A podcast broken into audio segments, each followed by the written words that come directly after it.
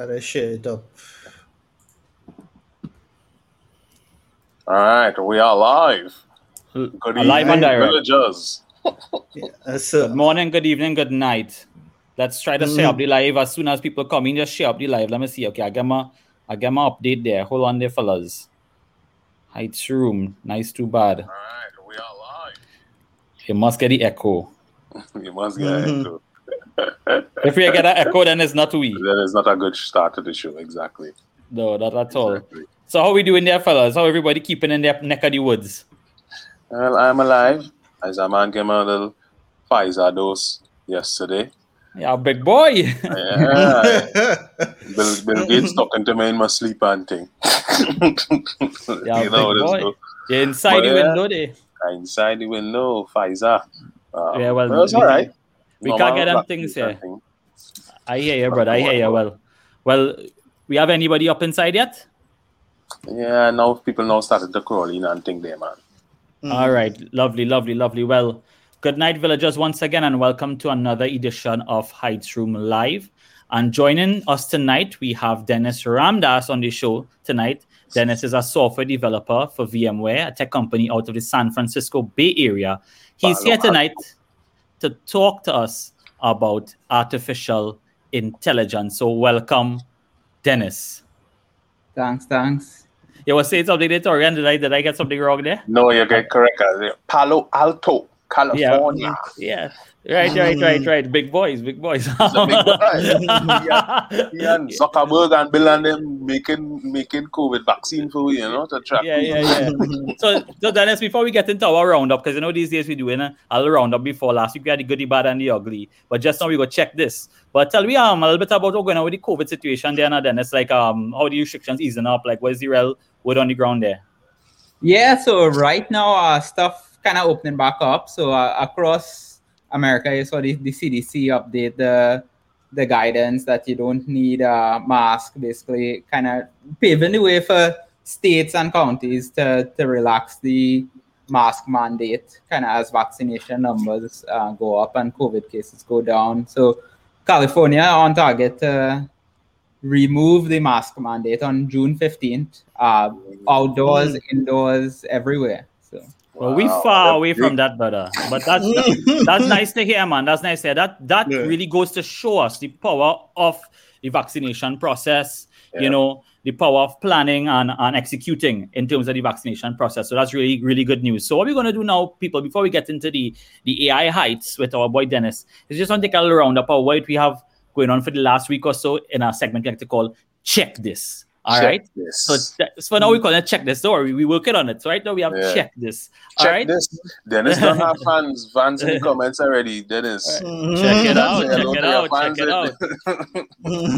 So the first thing I want to touch on is that it looks like if we're going to be under a state of emergency for the next three months. Now, the last thing we heard was that they are going to debate it in Parliament, which is supposed to be on Monday. Since then, I have not really heard anything. I don't know if anybody heard anything. I have not seen a report or anything. So I'm guessing it's up. It's in the process. It's in the works, and they're going to have their probably um just got a majority in the Parliament, and it's going to be an extra one. So we we're looking at the next three months more or less for the state of emergency in Trinidad and Tobago. So I hope that everybody is getting accustomed to the cabin fever and all of that that is going on with the state of emergency. I mean, people still out during the day.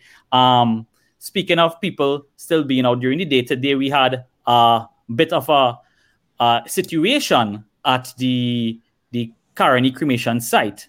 Um, I don't know if people saw what happened there, but I was really taken aback, and a lot of people had a lot of things, different things to say about it. But what we really had there was that you had people to be cremated, and the bodies weren't being allowed into the cremation site. So you could only imagine the bacchanal that that was. And from what I am gathering is that the Tunapuna Regional Corporation closed the cremation site Yeah. um, even before people reached. So let's see. What you think about if you, as a man, carrying your loved one to the cremation site, and when you reach there, time to do your last rites, it lock up and they tell you your car coming. What what going through your head there? Well, to me, I think people people ought to be fair that it always have two sides to our story, yeah. And at the end of the day, I mean, we don't know because there was plenty, plenty police and thing was there. They basically say the Tunapuna CEO say close it down, um, and they say they had the passes and everything. But you know, I mean, you also had to look to read between the lines that yes, they had the passes, but was there another reason that you know the officers on them say, well, listen, all our liquor come true. Now, at the end of the day, it's something that a lot of people will say is denying, you know, I mean, basic human rights to be able to, you know, bury your loved ones and that kind of thing. Um, but Cremate, it seems sorry. almost, yeah, cre- cremate, right? But then it's almost like you're seeing effects of this lockdown, effects of this SOE starting to trickle over into the more basic things, which mm-hmm. you know, what I mean, i- i- i- is what it is. A really is a question of excessive force. Force not necessarily meaning physically lock, physically lockdown and, and and you know violence, but in this case, blocking off public facilities. You know what I mm-hmm. mean? Because I mean, for a CEO to lock down something like that, they also need um you know, they also need approval from the council. You know what I mean? Yeah. So the question is, did the chairman of the Tunapuna Corporation approve that position? You understand what I'm saying? And, Yeah, I- you know, Yeah, I, I just think that's how you know it really. If to me, I think that um that people are saying you know well it had overcrowding or whatever, but be that as it may, you have people arriving, seven people. So mismanagement. First thing is the first thing is mismanagement for allowing seven people to book. That's the corporations, right? The next mismanagement is if it is that people you know that the pyres and thing are there, have something in hmm. place to tell people by the gate we only allowing the, the people who doing the rites, which is a handful of people. You understand? Right. A handful of hmm. people are going to do the rites, and you could pick sense from nonsense. I say so. You know, because I hmm. think that is really, really like a real inhumane thing. I would say to Mm. to, to to lock up the gates on people who in that stage. I mean, I like saying that's how okay, are too much people outside, you can't come and make a child inside the hospital or some kind of heights like that. Now, you know what I mean? It's, it's, it's like you had to kind of understand when it when you had to okay, just pick sense from nonsense. But again, I don't know what really is was the mandate and what was the reason for it. So again, we'll have to see what comes out. Any more reports about this? All right. Um, with that being said, I want to talk now. Now people would say that oh, you know, there's all these agendas and thing going on with the COVID, and then we had our um woman warrior of Trinidad and Tobago, Vicky, the activist, who jumped out, jumped out literally of herself, right? She jumped out of herself and she said she's going to cuff down Rowley, she's going to cuff down Deyalsingh, and that's how Indian people, UNC areas, so aka mm-hmm. Indian people are being negatively affected by the coronavirus and they are dying. And why is that? And it was like everybody was like, I think everybody had to stop for a second and wonder what's mm. going on with this woman, like really and truly now. Because like the from from saying you're gonna cough down the prime minister and the minister of health to then saying Right. that oh, how COVID is attacking UNC people more than other Yeah. people. I guess what she was trying to say is that something to do with like they're not getting treatment or something, but that that's not there's no data to support that now. Yeah, You know? it's, it's, frustration, Kota. I mean, if, if if you listen to the lady rant, right, and I mean that is what it was. It was a rant. To me, hmm. I haven't seen that level of incoherent ranting for a while, and I mean it come at a time when you know the SOE just just come in. So to me, is I look at it as a cry for help. To be quite honest with you, because it sounded to me like you know I mean like many other people, they just at their wits end. They, they just don't know what to do anymore, and, and, and they're just in a state of you know disarray. I mean, to reach a point where you say, "I want to cough down," the, um, I mean, yeah, yeah, you're thinking at that time. You know, what I mean, you're thinking. I, I, I, I hear you, but I think that this is how this person is because she is apparently, you know, Well, I a, a, a vlogger, you know, and she mm-hmm. Quoted her friends when she made a, somewhat of an apology video. She quoted people who she mm. she say was there with her, like Marcia Brave Boy and so on, and Jason Da Silva, who are known mm. UNC vloggers, if you want to call them that. They are known UNC mm. vloggers. Although she says she's not a UNC vlogger. So it's kind of like, so who are you really trying to fool, really? And truly, this is like, you know, it's it's Right. very politically charged, and it it goes to show you just how dangerous when given a platform, people can take the narrative now. You know, Yeah. it's not it's not a good place to take the narrative, but this is what is this is what we're dealing with every day. So I mean, it, there is frustration, but there also you have to you're big and you have sense, as they say now. But apparently, not, not the case. Right, so we're moving on. So being big and having sense, Mr. Rowley says that the vigils for Andrea Bharatt mm. are to blame for the COVID spike. Now, um, is there any uh, well, let me not even get to that, right? Let me not even get to if there are any data about our crowds causing, because obviously I would say that any kind of gathering, which is why we have the measures, causes spikes, and there were a lot of vigils. But ask answer me this, anybody in the comments, when we were having the vigils, right? Wouldn't wasn't it more or less business as usual in the malls in Trinidad? In the food courts, mm-hmm. in, having car show, having car show in C3. Was there a lot mm-hmm. of other gatherings happening all over that weren't exactly the vigils? And when you go, went to a vigil, was there any rum drinking? Was there any um body without masks? I, I, I went to yeah. one and it was very, very, very. No, at the same time, there were a lot of people at the one, and I can see that there is a case can be made that this type of activity would have helped the spread. But to mm. call out the vigils, I find that very kind of again, it it yeah. something it, I, I, don't it, know. it, it, it, it was distasteful. It was distasteful. Yeah. because to mm-hmm. me um i mean you only have to go to a few parliamentary sessions to realize when, when you know you have to start to scratch your head and think well these are the people running we boy you understand what i'm saying? Because of the because of the level of conversation that that going through. So to me it's nothing more than than tit for tat everybody going down in the mud and you know everybody going going at one another for this thing but yeah. we had to be clear to bring things back out with respect to the data. You understand? And that is the picture that we have up there, which is the data, right? But mm-hmm. on top of that data, showing exactly when the cases would have spiked and when the major events would have mm-hmm. happened, you also had a sim- similar situation playing out in the US. Um, and maybe Dennis could shed us a small light on this, where um, at a certain point in time, Trump was actually uh, attacking the Black Lives Matter movements and the riots that was happening in different in different states, saying that they are going to act as super spreaders. But later on, a few months later, scientists actually did the research and found that these events, these cities where these riots happened, actually didn't have major spikes in, in cases. Dennis, where's, where's the view of US in terms uh, in, in the US given that you all have it solo solo in California with respect to these these mass gatherings? Yeah, so I think like yeah, there was some politicizing of of whether the like BLM riots did contribute to cases rising and things like that. And like you mentioned, I think they did analysis and they found that that wasn't the case. And there were super spreader events that were related to political rallies or certain gatherings. But I think o- overall, um, a lot of the data showed that these out in general outdoor events did not spread as much as uh, congregating indoors. There were right. like high profile super spreader events where they were able to know that someone tested positive and right. and symptomatic and was able to spread. But in, in general, um, a lot of the data showed that the large outdoor gatherings did not uh, contribute as much. Right. I hear you. Makes sense.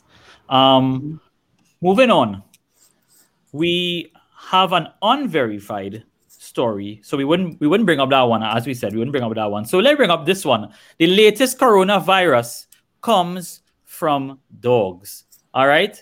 Now don't get too um frightened of Rex and Frisky and them at home right now. But this is a newly identified coronavirus that I believe it's in Malaysia, Leslie.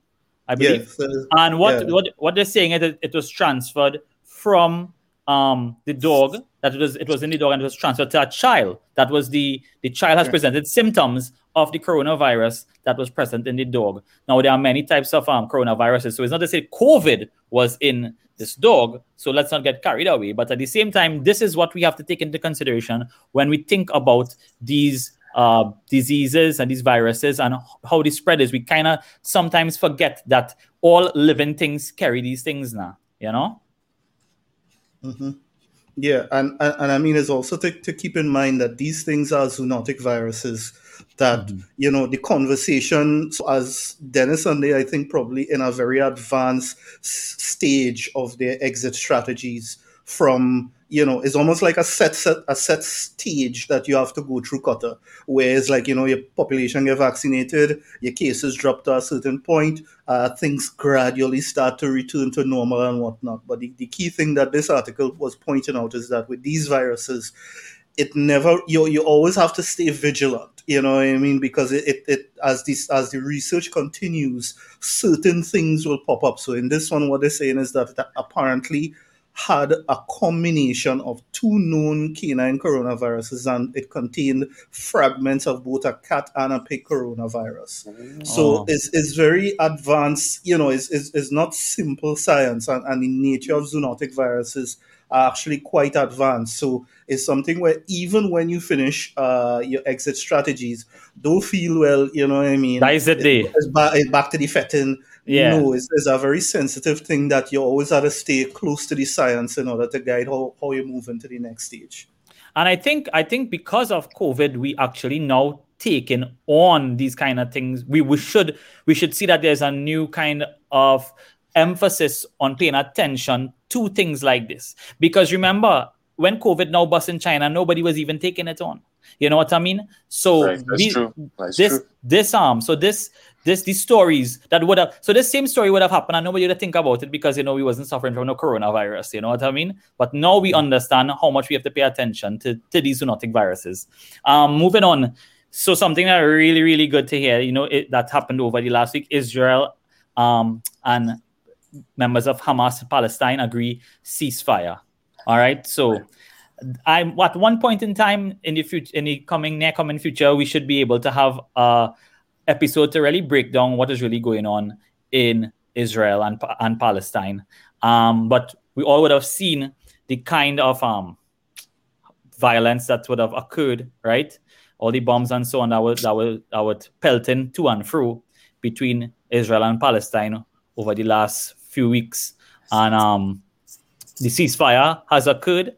I think that what people don't know is that oh, there were also a lot of um, people who took action to get the Israel forces to kind of back back as well, you know, on, on the Palestinian side in terms of their um, their unions and so on, encouraging people to stop and strike and not not purchase and that kind of thing, and kind of hold the economy a bit.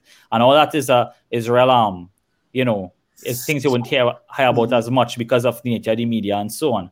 But um, it's good. is is always a good thing to hear when when the ceasefire when these things happening because Of course. you know People war- yeah, war is That's not the answer. You know what I mean?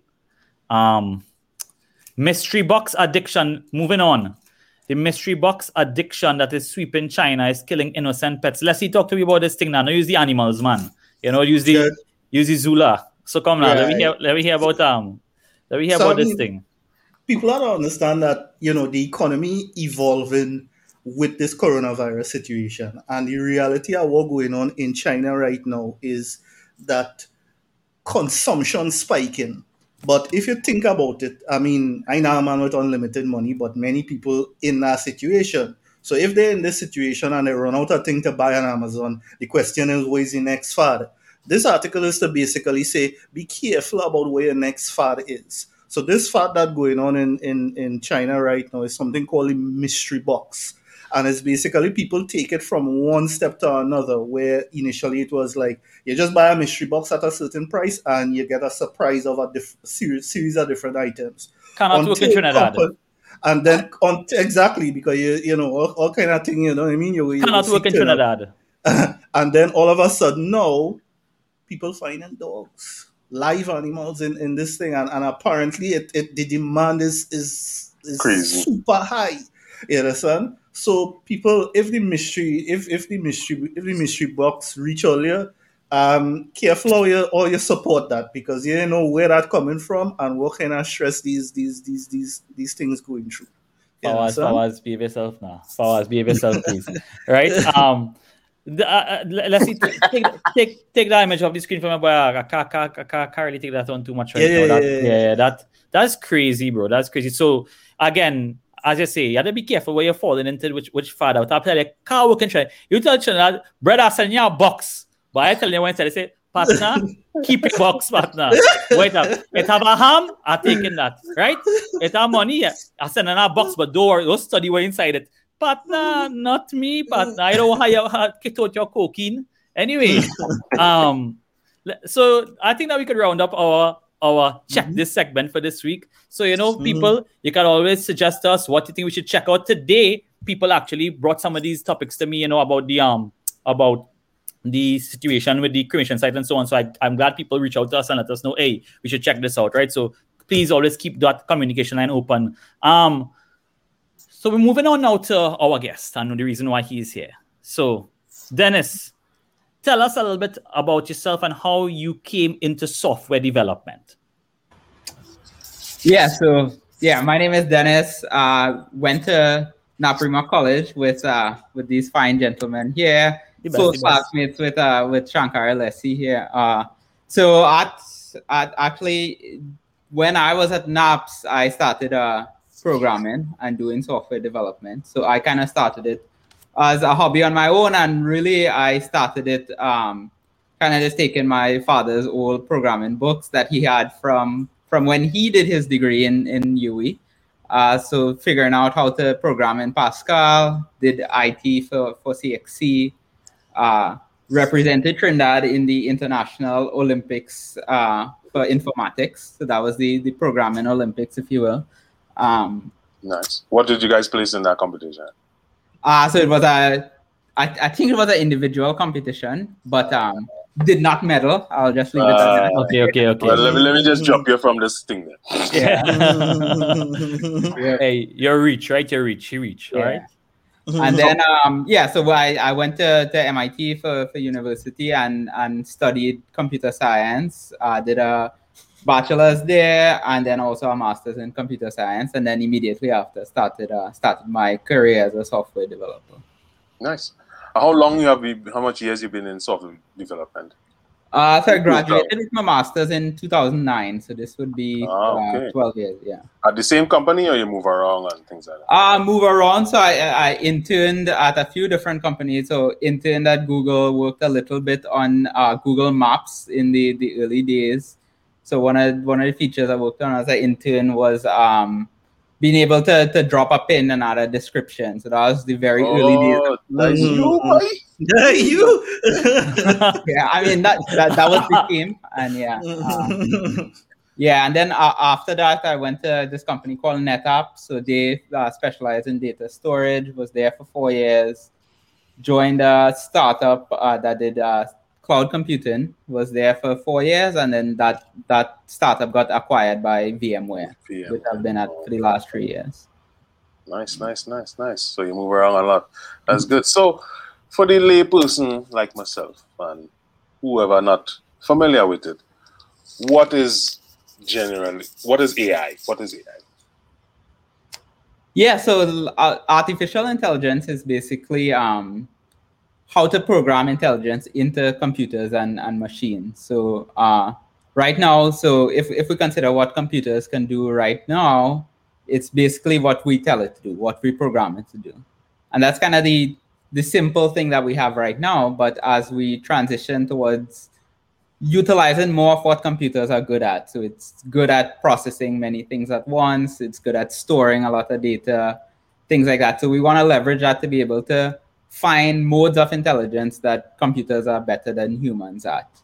And computers are able to recognize patterns in, in data. So that is kind of the main gist of, of machine learning. And then built upon that is artificial intelligence. So human intelligence is based on a bunch of different things, um, including pattern matching and figuring out how to um, model problems.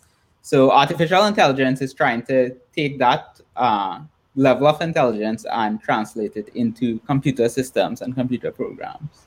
Okay, and this is where like your software development skills and background come into play. So software development is like a wide range. So AI is is one particular piece of it. Aspect so, of right, right, yeah. right. So right. there are people who will focus on on the AI aspect of it, but there's like a whole like industry of, of software. Okay, cool. cool so cool. Do, do you um, work on as as we said? So you see there's a, a big a big umbrella for software development. Do you work at projects dealing with AI specifically? Uh, some of them. So uh, mm. primarily what I work on is data center software. So think of a, a data center that running. So the software that able to manage the storage and, and compute for that.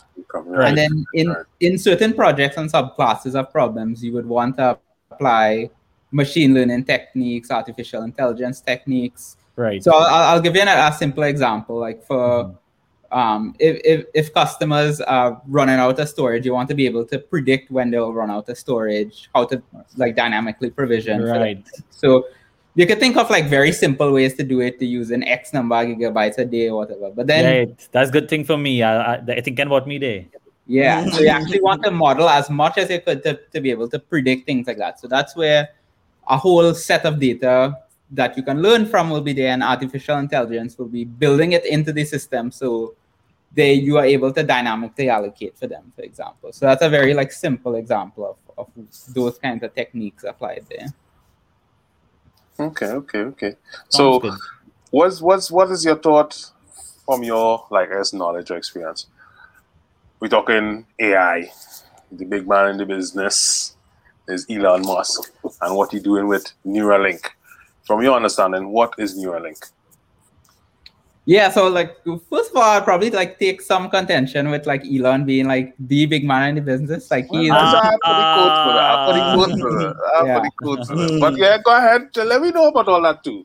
Yeah, I mean, like uh, I think Elon, like uh, obviously, is like one of the world's well-known, well-known technologists. He has his uh, toes in a lot of different things. You know, SpaceX, Tesla. He started at PayPal, um, and and Neuralink is kind of his his foray into to artificial intelligence. But uh, I think there are like a number of like both industry veterans in the AI space and researchers who have been there longer than him. So I would say Elon is trying to, to productize this and, and push the, the frontiers on that. Okay, okay, fair enough, fair enough. So, I know what what is your thoughts on Neuralink itself and what he's doing there? Is that good, Well- bad? No well- matter.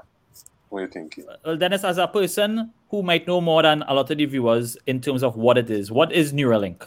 Yeah, so le- let's start there. So um, yeah, you know, Shankar reached out to me and asked asked to, let, let's talk about Neuralink, like go deep on this, right? So Neuralink is what uh it- it's a company that Elon started, and their main product that they're trying to push and they've demoed is uh, implantable brain device that could be used uh, to gather data, but also potentially be able to control different parts of your body or different parts of computers. So um, if you look at the website and the videos, you'll see a lot of uh, kind of flashy marketing and uh, and promo videos for it. But that is essentially what it is. So how Elon promotes it is it's it's a Fitbit inside your brain. So that's kind of um, yeah. So yeah. My Neuralink need resetting right now. 'cause I understand what went on there. Right. But, yeah. Okay, okay, okay. That's that's fine. That's fine. So, what are like? Are there any, I guess, competition to Neuralink or anything similar to Neuralink going on right now from your knowledge? Yeah, so let, let's talk a little bit about like the core technology and like we break down the pieces Sure. and then we can kind of say who Sure. are the competitors, right? So uh, like this is in the space. So one of the things that Neuralink does is uh, it tries to record and analyze uh, neural data. So neural data is data uh, from neurons in, in your brain. So trying to make sense of those electrical signals, right? So we know they exist. We've all kind of seen like brain scans. You can kind of see neural activity in different parts of the brain. Uh, so Neuralink tries to capture that. So um, there's a whole bunch of other companies and researchers that able to gather this data, and they are like invasive and non-invasive ways of, of doing it, right? So Neuralink is obviously invasive. It's a em- embedded uh, embedded like battery size device in Right. in your brain. So th- there are competitors in that space, but I think uh, Elon is trying to make uh, kind of a complete product of, out of it. So something that's in your brain that able to get the data, but then also able to make decisions on it and to transmit it wirely, wirelessly to uh, computers or machines. Right, right, right, right, right. Yeah. Okay, okay, okay, okay. So, so, so Dennis, in, in, in a situation like this, um, just to put perspective for what uh, you know people looking at right now on the screen is essentially, uh, from my understanding, it's a high bandwidth application for um, for let me see a scalable high bandwidth BMI system. right? And and what he's advertising with that is essentially you would normally use your thumbs and whatnot to basically typing things, but uh, this is giving the example of where it's actually training your mind um, uh, to use this Bluetooth link um, to be able to control the phone wirelessly. Um, there's a lot of parameters that comes with something like that. One of the things he's saying is that he's looking at um, beginning human trials by the end of the year. Being in the space, Dennis, is that is that just marketing, or is it that he re- the technology has really reached a point where he could start testing on that? You know, is Silicon Valley there?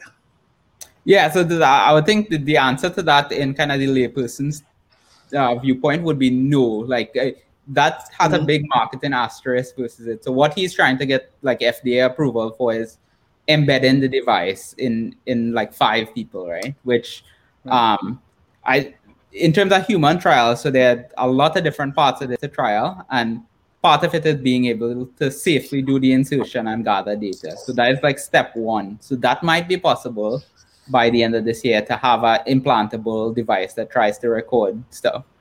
Now there are many different parts to being able to transmit wirelessly over Bluetooth, like those things. So I think there's like a long runway of, of features there. Uh, mm-hmm. They are trying to get to the point where they can have a FDA approved embeddable device in your brain, and there is like some precedent for that. So, like you know, um, there are pacemakers in your heart Right. For Right. people who have Parkinson's disease, there are like neuro simulators that you can embed in in your brain that will um, like neurally stimulate. So I think the next progression into that is being able to embed something that could record as well. So, I think in, in terms of it, it is it is on the roadmap, I believe, and that that could be short term. But in terms of like trialing somebody with this app, I think that's yeah. Mm. Fair enough. In in your as you kind of like in more in this space. Now I heard some criticisms of Elon and the Neuralink folks in terms of their lack of publishing data on what they're doing. Is that like a real thing? Do they not publish? Do they publish and people just don't know where to look? Or what is your experience or thoughts on that? Yeah, so I think like a, a lot of the, the competition in this space is, is in the medical community and the research community, and they are more used to uh, an open, uh, collaborative uh, system, whereas Elon is in kind of the startup world where a lot of proprietary information, you're trying to get funding, you're trying to build a business. So certainly, like yeah, a, a bunch of it is is secretive, and I think there is rightful concern from from the AI community and, and the wider health and uh, wellness community about uh, what Neuralink is doing. Mm. Okay. Okay. Fair enough. Fair Yeah. enough. Fair enough.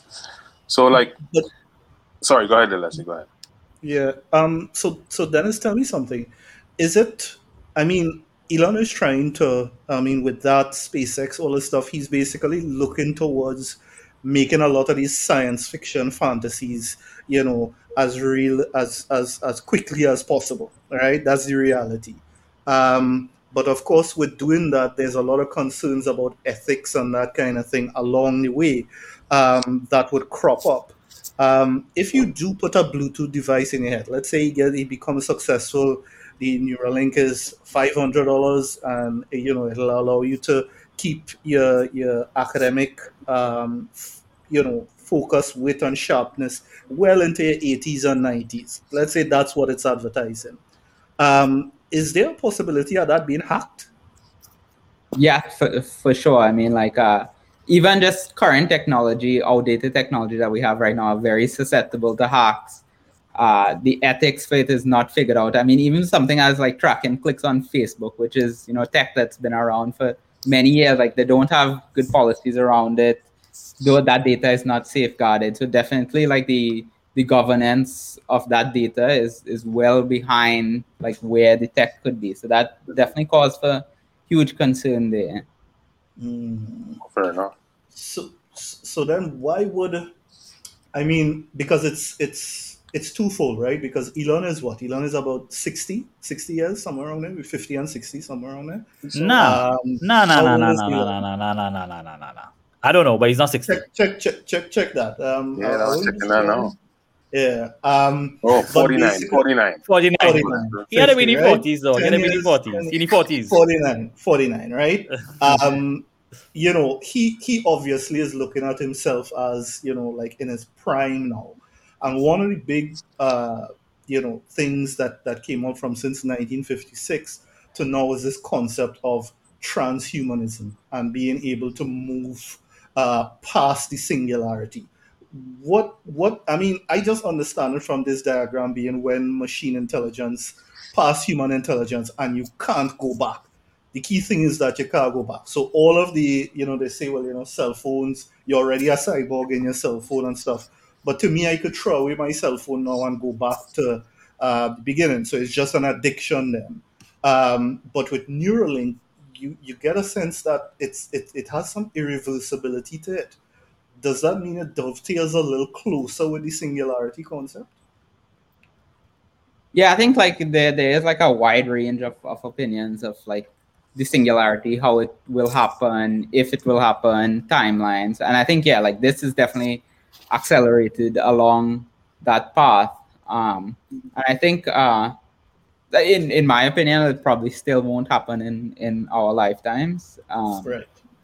I, I think a lot of things need to happen a lot of things need to go right. I think that's the other thing that people uh, underestimate is that uh, a lot of advancement have to be has to be made and a lot of mistakes have to not be made in order for this to progress upon itself. Um, but yeah, I mean, like you brought up Elon's age, and I think yeah, like that's probably on his mind. This uh, this transhuman. Uh, yeah, yeah, yeah. But Mhm. mo- moving out, moving out away a bit from Elon and, and Neuralink, right? Um, because you know, we we as you said, it might not be in in our lifetime. We might we might see some of these things come to pass, right? But or come to pass, sorry. But um, when it comes to AI, what are the practical um uses of AI right now, or like low, low, a lower level of AI? Is there any AI right now in things that we we are exposed to in you know in daily life? right. Would you say that there's any AI right now that people are exposed to? Yeah, and I think it's, it's not just in technology, right? So like machine Mhm. learning is I kind of think as the, the prerequisite for, for artificial intelligence. But Right. for example, like genome sequencing is like a solved problem that's very fast now. And actually a lot of the vaccine development, uh, people are able to develop vaccines against viruses that don't exist already. And that's because they're able to, you know, like run out the entire gamut of like this is these are all the things. So if you if if you think of that as like predictive technology, like that that Yeah. is one example, right? Yeah, I would say definitely that those those things are are you know pretty much AI. You know what I mean? Machine Yeah. the, the machine learning and so on. So and would you say that um when it comes to operating systems like uh like Siri and so on, right? That we would see within the next let's say decade these things becoming more powerful in the way it's integrated into our daily lives and so on. Yeah, I think for sure, as like many people mentioned in in the comments, I think like you know Facebook recommendations, like Siri recommendations, all these things are examples of AI, and they're still a little bit uh, immature in that they can't make very like deep recommendations. But Google Assistant, all of those things, those are kind of the the forefront of consumer tech uh, AI. But I, I think like having uh, basically basically a, a virtual assistant fully functional capability is, is something that is on the horizon. the, it has AI and machine learning um, made humans obsolete in any way in terms of their the job market and all of that. All of that. So I, I, I would I- say I would it's, it's changed the job market a bit uh, in terms of jobs that, that could be automated, that uh, human intelligence is better replaced by something that could remember better or store more Mhm. data. Like we have definitely seen that. Um, so Yeah, for sure, I, I think it, Maybe. it has evolved. I, So I what's- wouldn't say obsoleted, but yeah. yeah, yeah, yeah. But so, Kola, so would AI be able, uh, and I, I don't mean there's no way, but would AI be able to like replace your job or your experience in terms of like software development? Could the AI code for itself in future then? Is that a yeah thing? i mean they they already have like many algorithms that like self learn or, or able to you know like programs that write other programs. That's kind of already widely known. Um, I think the part of a job of being a software engineer is like realizing how to move on to the next level of reasoning and, and understanding and like evolving in like I started off my career writing these type of programs, but that's you know like that's a given now. So like how do I design programs at another level that handles these, right? So you continually have to keep moving up up the stack and being able to utilize that in your in your tool set as a software developer. Right, right, right. When, when um, well, you want to take it away, Torian? No, I was, I was going to ask, as you kind of say, with the software writing software to the thing, are we here, like, I guess police agencies making use of of AI photos and things like that, and the possible consequences coming out of it. What are some of the like negative things, this outside of the obvious ones that you kind of predict see coming, or maybe that you have experience in in working with AI and software in general?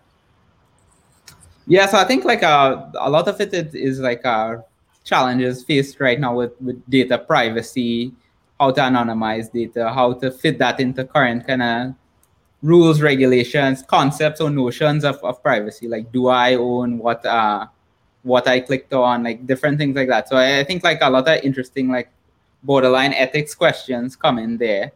Uh, and then also with this like new treasure troves of data, like security of them, uh, who is able to view them? That's that's also a huge uh, challenge there. Okay, we, okay. we are going to have um just letting people know we are going to have a question comment segment at the end, which is not too far from now. So I seen Butch and things. So Butch, if you could just bring it back a little later as well. We'll look for it if you're not here, but still, if everybody could hold their, their questions from the question comment segment Comment we're gonna have, section. right? Yeah. Yeah. Um, when, when I think about when I think about about AI, you know, me being not being a programmer or anything like that, and not being somebody versed in the in the topic, you know, much of what I know about it is what I would have seen in film and read in literature. I mean, it has been um, something that has been at the forefront of, of science fiction and thing for so long. I see somebody in the comments mention something about the Twilight Zone and AI and all of that. Um, and you know, when, when you think about movies like 2001: A Space Odyssey, the things like the Terminator, you know, you you see all these different um, expectations of AI and the dangers of AI. But I think that something you were touching on just now is uh, a current danger of AI and machine learning, which is this this um this t- issue of surveillance capitalism. Do you have any thoughts on the issue of, of surveillance capitalism and the fact that there's so much um of the, this machine learning geared towards looking at our data, geared towards looking at our consumer choices, geared towards making a profile of us. What's what's your thoughts on that? And on or do you have a, a stance on that? Yeah, I think like the, the first step is is visibility, providing the visibility into what data do companies know about me, right? So like just think about websites you go and you say like accept all cookies. Like, do you know what that means? Probably most people don't know what that means, right? So Mhm. Yeah, so Signal, for example, I don't know if you saw this story. So they tried to um they came out with an ad against Instagram, and the ad was basically um highlighting all the data that someone would have about that Instagram would have about you, right? And Instagram Mhm. actually banned that ad. So I, I'll, I'll send a link in the, the chat. Mhm. But Mm. it was basically a bunch of characteristics that Instagram is able to derive about your yourself and your profile. Mhm. And Mm. I think like step one is like us as a consumer being able to to know what uh, data that these companies have on you and in a Mhm. consumable form.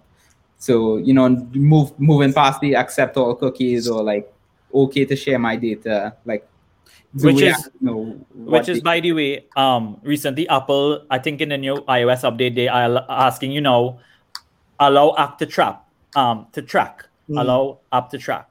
Um, it- so I mean, as you say, those things are it's easy to click and just say, all right, no, no tracking, and feel like I'm free. You know what I mean?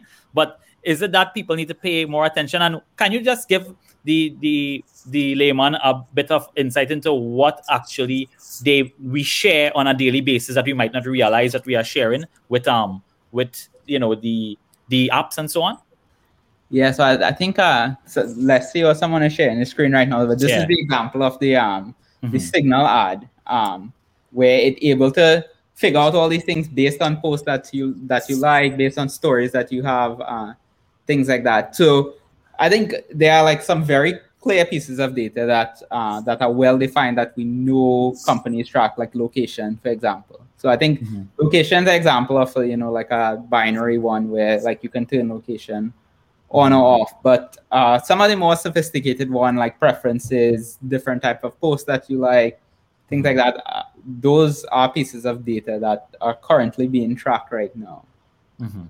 So then, as as somebody in the field who might be, or maybe you have already, uh, have to work on something like this, is there like a a point where your ethics come into play, and like you're gonna be like, I don't think I'll be able to work on on this one, and what what is that point, and how you think you will handle that in the situation? Because now that's your As livelihood, you know. As a Yeah, so that that's a really good question, and I think uh, yeah, a a lot of software engineers like actually do struggle with that. But I think um, as a software engineer and like in a lot of people's jobs, like you should think with the, the customer first mindset.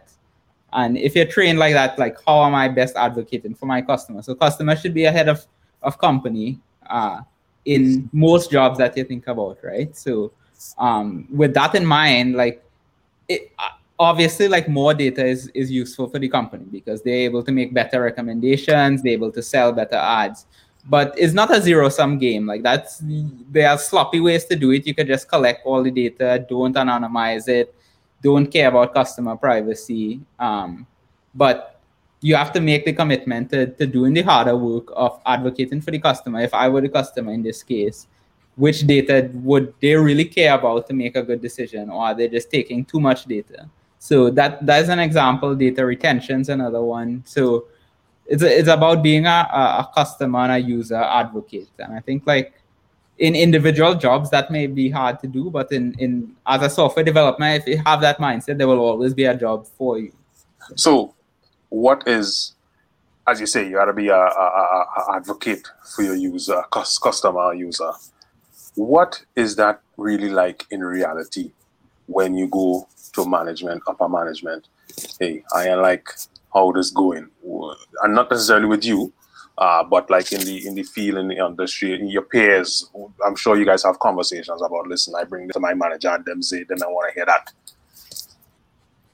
Yeah, so that I think like those are, are difficult conversations. I mean, not engineers don't have the kind of sway that you know uh, some of the, the higher ups would have. But I mean, you've read kind of in the tech industry of mass resignations, people taking a stand, and you've seen that with with social issues. So uh, fair number of, of people quit at Facebook over the decisions, the Yeah. political decisions to show the Donald Trump post and not. And similar conversations, believe it or not, do happen with with with privacy and and data as well. Um, and and the other thing I would say is that um, there are many jobs out there that that will still value your work even if you don't completely sell out the user. And like someone Right. said uh, in the comments that Facebook is uh face like we are not Facebook's customers, and that's true. Facebook as a company, they are selling data. The, the people buy data, the customers. But as a developer, you have to think you're developing your product for the we are the yeah we are the product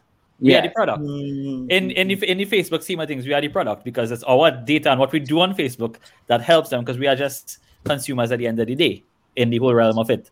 And as you know the whole surveillance capitalism and all of that you know? So um yeah there are a lot i would say that our people need to take a little more active interest into what exactly they are leaving that footprint they are leaving online. And i mean it's more a collective thing a societal thing because when you look at um things like cambridge analytica and you look at um the situation with the the, the with trump and facebook and and the elections and people saying that you know the and collusion with russia and all of this um you know you, you get you get to realize that the in social media especially and the way that they can and I I mean it's not really to say AI per se, you know, I mean people are making policy um choices and how and a lot a lot of this was brought to the court's attention and they, they questioning Zuck and thing and he there like we don't do this, but this time, you know, it's a kind of, you know, he just staring at them there because he know very well what he's be doing.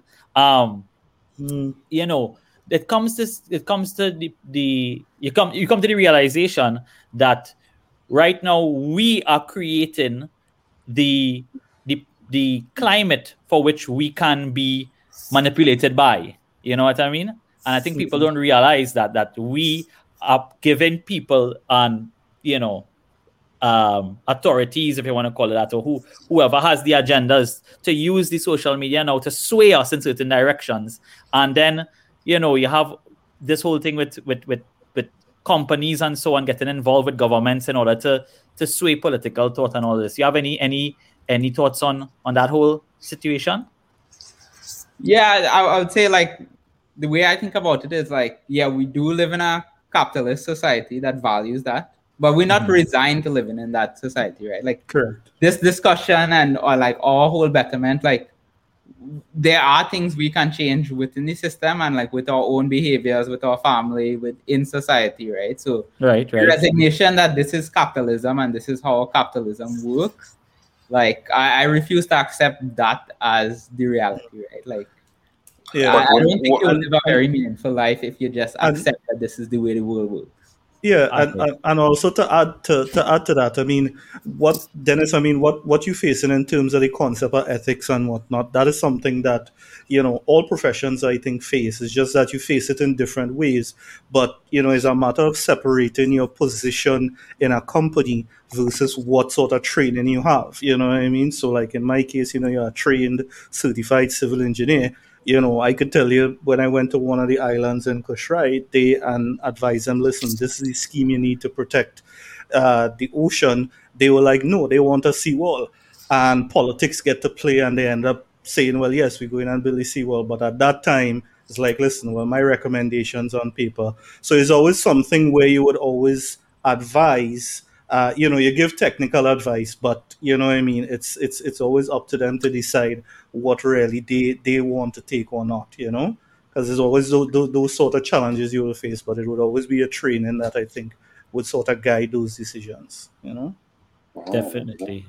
Really, re- really good insight there, Dennis. Um, good to know that, that that's the way you think about it because um, you know, it's reassuring to someone like Yes, me, you know, who's out of the fray to know somebody who's in the fray of it has that kind of stance.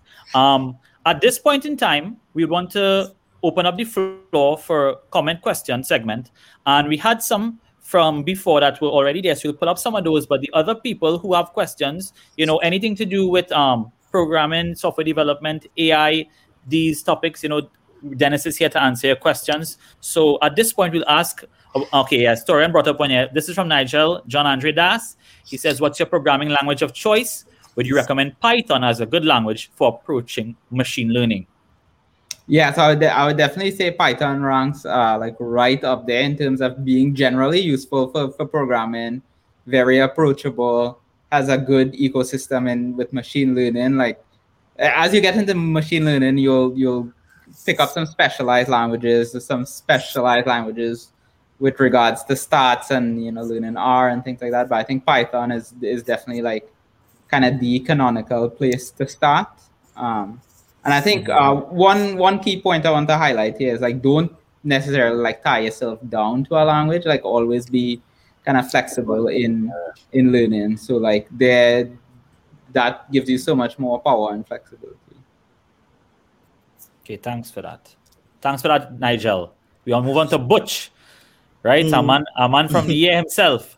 How can a Mm. country like T&T that is still in the dark ages with relation to technology and policy and regulation get a handle on these types of technology, especially since it's constantly evolving? Also, Now, long question by which. I'll take a step after that one, and it's very true, especially the dark ages Mm. part.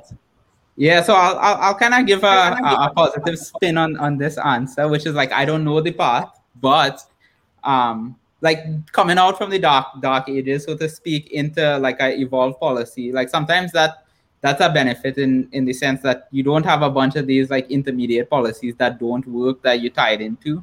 Like for example, if you think of the the EU and this like cook, they spent all this time like debating about cookies or not, and like all of that, and like really, it doesn't capture the, it doesn't solve the quality problem. So kind of approaching it with a fresh slate helps. You get to see what other countries do, and then Trinidad being relatively small, you could, um, you know, you could experiment with like uh, widely deploying policies, and then if they work, iterate on them. If they don't work, roll them back. So in some sense, like you do have some advantages in a country like Trinidad. It's kind of a smaller, more constrained problem. Oh, there you go. Moving on. Lovely. Kevin Babulal, is Google gonna beat GPT-3 soon? Don't know what that is, but maybe you could let me know. Um, I don't, I don't really know. Is this uh, like a chess playing uh, system? probably. I, I mean, I don't. I, Kevin Babulal probably knows more than me. Kevin, Maybe Kevin can- gotta come back Kevin, to you now. Kevin, maybe maybe you can let us know what that is in the comments, Kevin. Maybe Um, Kevin is a is a Neuralink user right now. Kevin, don't tell me that. Don't, don't do that, not Kevin. let, let us know what GPT-3 is, Kevin. We, we, we'll be glad to tackle We'll that. get back to Um, you.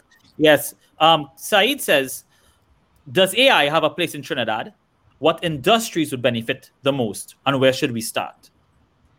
Yeah, so it's a great question. So actually, like there are a bunch of uh, of Trinis kind of all over the world in in the AI space, and like a part of some communities and groups, and then um that that in the AI space, uh, kind of across the world. But uh, like uh, I don't know if you saw like the article about uh, Patrick Hussein and like the agriculture um piece that he had. So I don't know if someone could bring that up, but um but agriculture is one area for sure that AI does help a lot uh, with, and it's kind of a well-established program. So, you know, uh, a lot of data regarding uh, crops and planting times, irrigation schedules, those sorts of things. So that's one, and then like, of course, the like energy, energy industry in Trinidad obviously has um, has room to grow out in terms of, of AI. I don't know. I'm not that plugged into like the oil and gas industry in Trinidad, but if you think of like predicting where where oil and gas reserves would be. Like some of some of the people on this call, um, like would know and uh, Mhm. have known that you know data, more data helps, and being able to have predictive algorithms there would help a lot. Well, I think if we did know that, we would be acting much differently than we act now as a nation and, and as leaders in a nation. How they what where their priorities are, because I think the projections for that ain't too bright, now, brother. Um, let's see. Um, but I just me. Eh? I am not um Siri. So then, uh, Dennis, you have touched. This is from Travis Dirk Maiku. Mr. Maiku says, "Have you touched Microsoft's Power BI, BI stuff? And what do you think a lot of corporate businesses in Trini are getting into it?" I have not touched it myself, and I've uh, only kind of heard from other people. But yeah, I, I think uh, that's another area of like customer analytics, business intelligence. Like into like Trinidad has a relatively uh, diverse like uh, corporate business system. You know, there are no like common systems there right now. So I think yeah, like using some of these Microsoft, Salesforce type of tools would help. I I don't have that much uh, insight into it. Yeah, I, I, I would say I would say one thing on on that question though that um, while they talk about like the business intelligence, be mindful of what your company could handle because what would have happened is many people just want the fancy thing because you know it working good elsewhere and whatnot. But when you actually try and roll it out, what you tend to see is that the people not really ready for it, and, and it takes a lot of time in order to train them in order to get ready for that new level of uh, technology. So also be mindful of that. That you know there's a big steep learning curve um, when it comes to you know uh, applying and rolling it out on the ground. Yeah, I think to, totally. Uh, let's say, I mean, like I, I think uh, people have to use, you know, their own human intelligence, uh, analyzing some of the Mhm. results that these uh, business intelligence and artificial intelligence tools spit out, right? So, hmm So from Devon McLean, would you be willing to be a Yeah. consultant Point man, boy. Ninety point man. to say to come head this tech in agriculture in Trinidad and Tobago, I guess. huh? I mean, it's it's, it's a job offer. I mean, uh, we could, we could Let's talk about this after, you know. Yeah. We're I gonna mean, fix you up with the link, you know. yeah, I'm I'm always willing. So yeah. um, somebody just confirm what GPT-3 is for us. I don't know. Let me see if I can bring Yeah, back. natural language processing. Okay. Let me see if I can bring back the original question. If, if Google, if Google I gonna beat GPT three. I, I still don't. I still not sure. But again, it's me. I am layman. Yeah, not natural language pro- natural language processing is where they try to break down, you know, like sentences and, and language into different structures and being able to predict from it. It have a question there. I even know. We'll come to it. Don't worry. yeah. We'll come to it. So, from Bisham, is it possible for AI to build emotional intelligence? Ex machina. yeah, so I I mean like part of the Neuralink uh, roadmap that I saw on there is like developing emotion emotions are on the roadmap of things. And uh, there's kind of a lot of theoretical research about tying emotions to specific neurons firing. Um, so being able to like first gather that data, like how those neural signals map the emotions, like that's step one, and then building intelligence on top of that. Yeah, I could see it possible to build emotional intelligence. We already see like facial recognition technology that could detect, you know, sadness, happiness, so like facial cues. So just think of that. So I find that um that facial recognition and, and, and worse yet, when they find any pictures, you've been in the corner of a picture. You can't even see your face good. And I think zooming in and saying, Is this you? It's like that is me. But that thing looking like me. How you know that is me, dog? Facebook dog. Facebook dog shit. Right. Um, could Neuralink help Torian become a professional footballer? That's a hard one. that one, that one, that, that one, that, That one is a there. That real one hard one. That one really hard. No need for Neuralink, bro. I don't think you could handle. I don't think Dennis could answer that. I one think a at lot, a lot of countries have uh, professional leagues now, right? So Yeah, yeah, yeah. Oh, Dennis got jokes. Okay. I hear. But I think what you're trying to, maybe what I get from that question is, will Neuralink be able to improve people's skills? Whether it's not just football, but will you become a better poet? Will you be able to play the saxophone? Will you be able to, how how far? You know, yeah, you no, I think that's yeah, that's actually a great way of thinking about it. So like a, a bunch of the competitors to Neuralink and Neuralink looking at helping uh, disabled folks who you know don't have use of limbs and like that's kind of the the first use cases you know like how to en- enable them to you know either regain some motor control or be able to um, do it in other ways to control devices like they would control a hand or a limb so yeah so i think like that's possible Awesome. a possibility. And this is from this is from Rajiv, and he's very polite. He says, "Hi, good night, everyone. Could you maybe give some insight into the use of AI in crime detection, criminal profiling, likelihood of crimes taking place in certain areas, and so on? Is, is do you have any knowledge about that and its use?" I mean, I, I don't have any direct knowledge out of like what is uh, other than what like you see in kind of the film and the, the sci-fi Yeah. world, but like you could imagine like the, with the budgets of like CIA, FBI, like those kind of things. Like, Mhm. There is like extensive AI being used to try to predict terrorist attacks and things like that. Uh, how that like translates to like the police service and lower down in, in crime, like I, I don't know what the state of that is right now. Yeah, but we, we all we gotta ask Snowden. When we have Snowden on, we got Snowden. Yeah, that's Yeah. a different We, question. hopefully we go have Snowden next year. I don't reach out to him. Mhm. Right. Um um let's see what else we have here. Yeah, looking for some more questions. Upload skills. I know Kung Fu. I think uh, maybe higher up we might have some.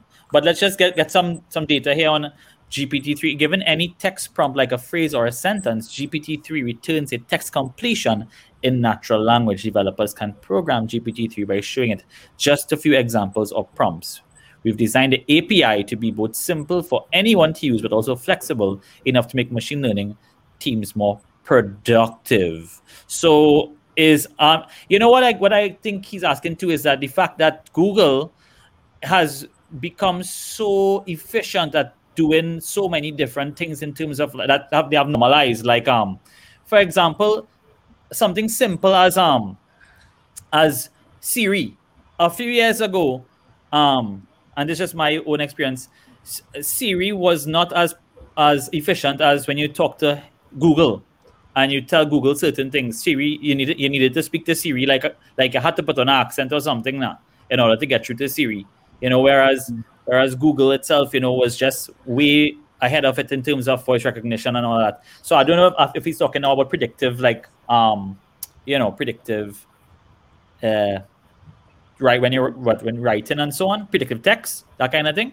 Is it like that? I don't know. Yeah, so I think from what from what's being said, yeah, like the natural language processing is like kind of all aspects of that, like being able to predict text given like some prompt or being able to interpret a question. Um, so yeah, um, yeah. Actually, my my brother worked a little on the Google Assistant team.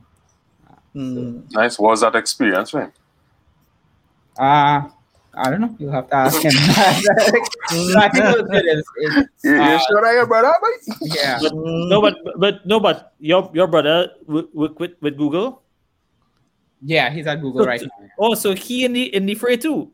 He in the Mm. Oh, it's like a, A the family in the free. You're talking to our, ro- our robot overlord right now. He on the show. right, right. Now, I, I see, I see, I see the, they, they have some things up their sleeve, man. Um, But then, Right. Dennis, one, Dennis, one one question uh, in, in relation to like what they're talking about comparing Google with the GPT three and whatnot.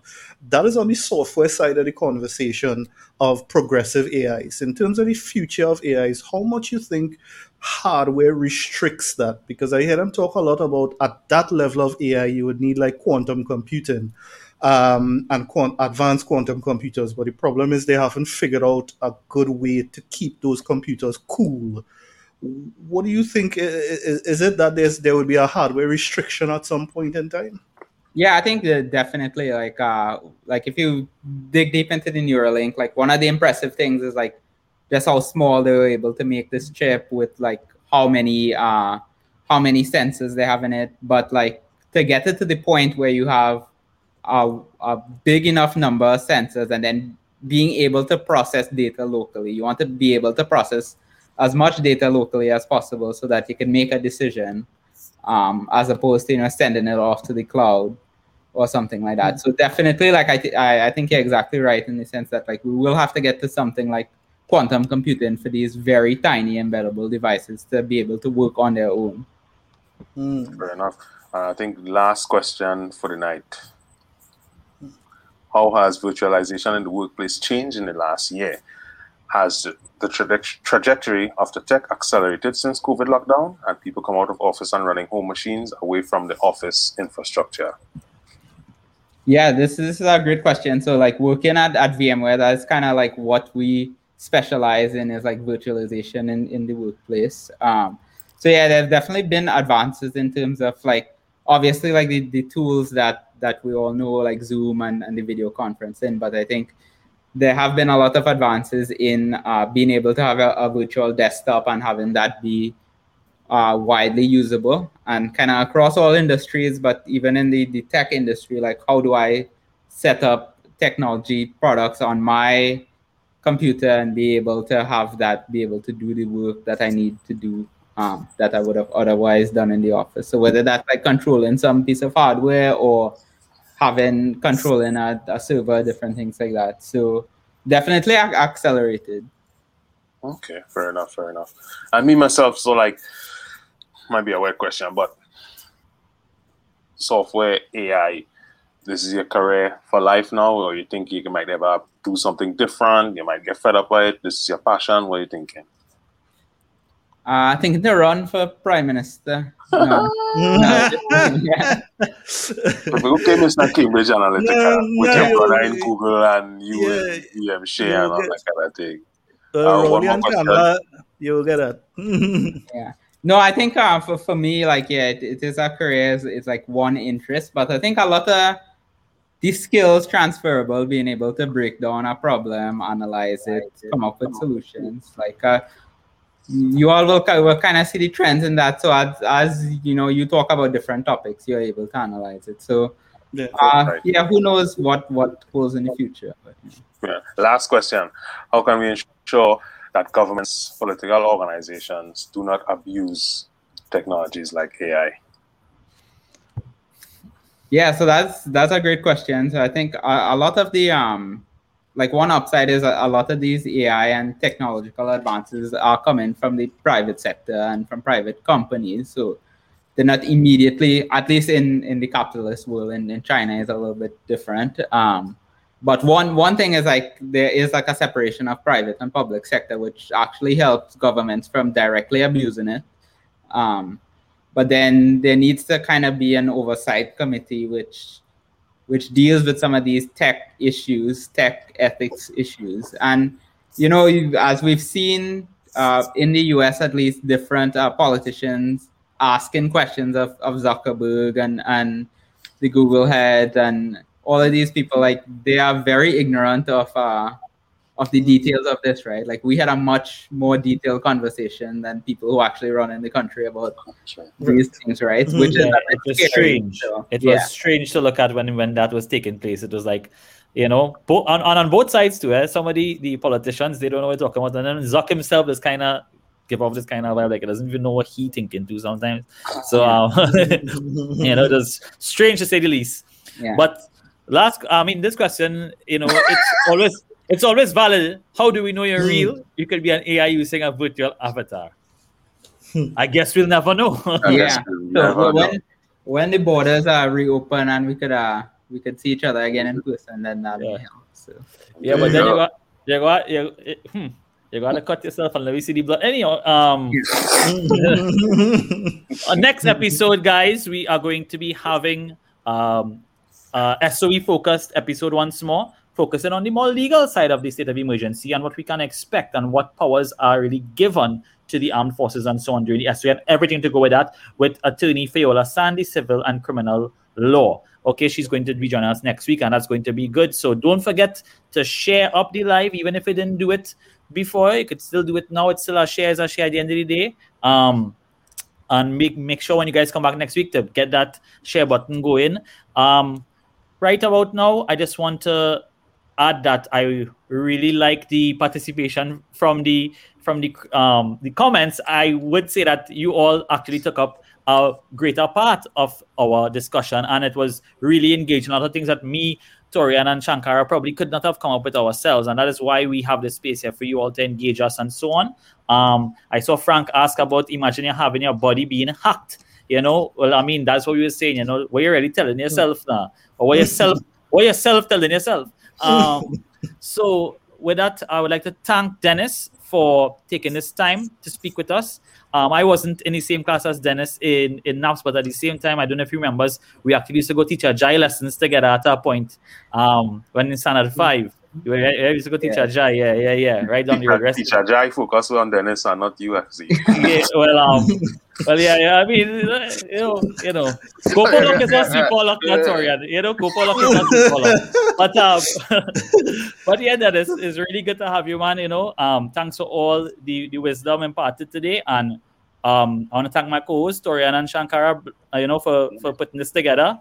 I know Shankara was super hyped for this episode. I hope it it it, um, it fulfilled his appetite. All right. Um, so with that, I want to tell everybody have a good night yes, we know Dennis has his own fan club, and um, yeah, well, big up now as usual. I mean, I mean, oh, wow. I mean that goes goes without saying, right? Um, all right, people. So blessed love. Thanks for staying with us so long, and we will see you guys next week for the SOE episode with Fayola. Blessed love. All right, later. Um, blessed love. Later.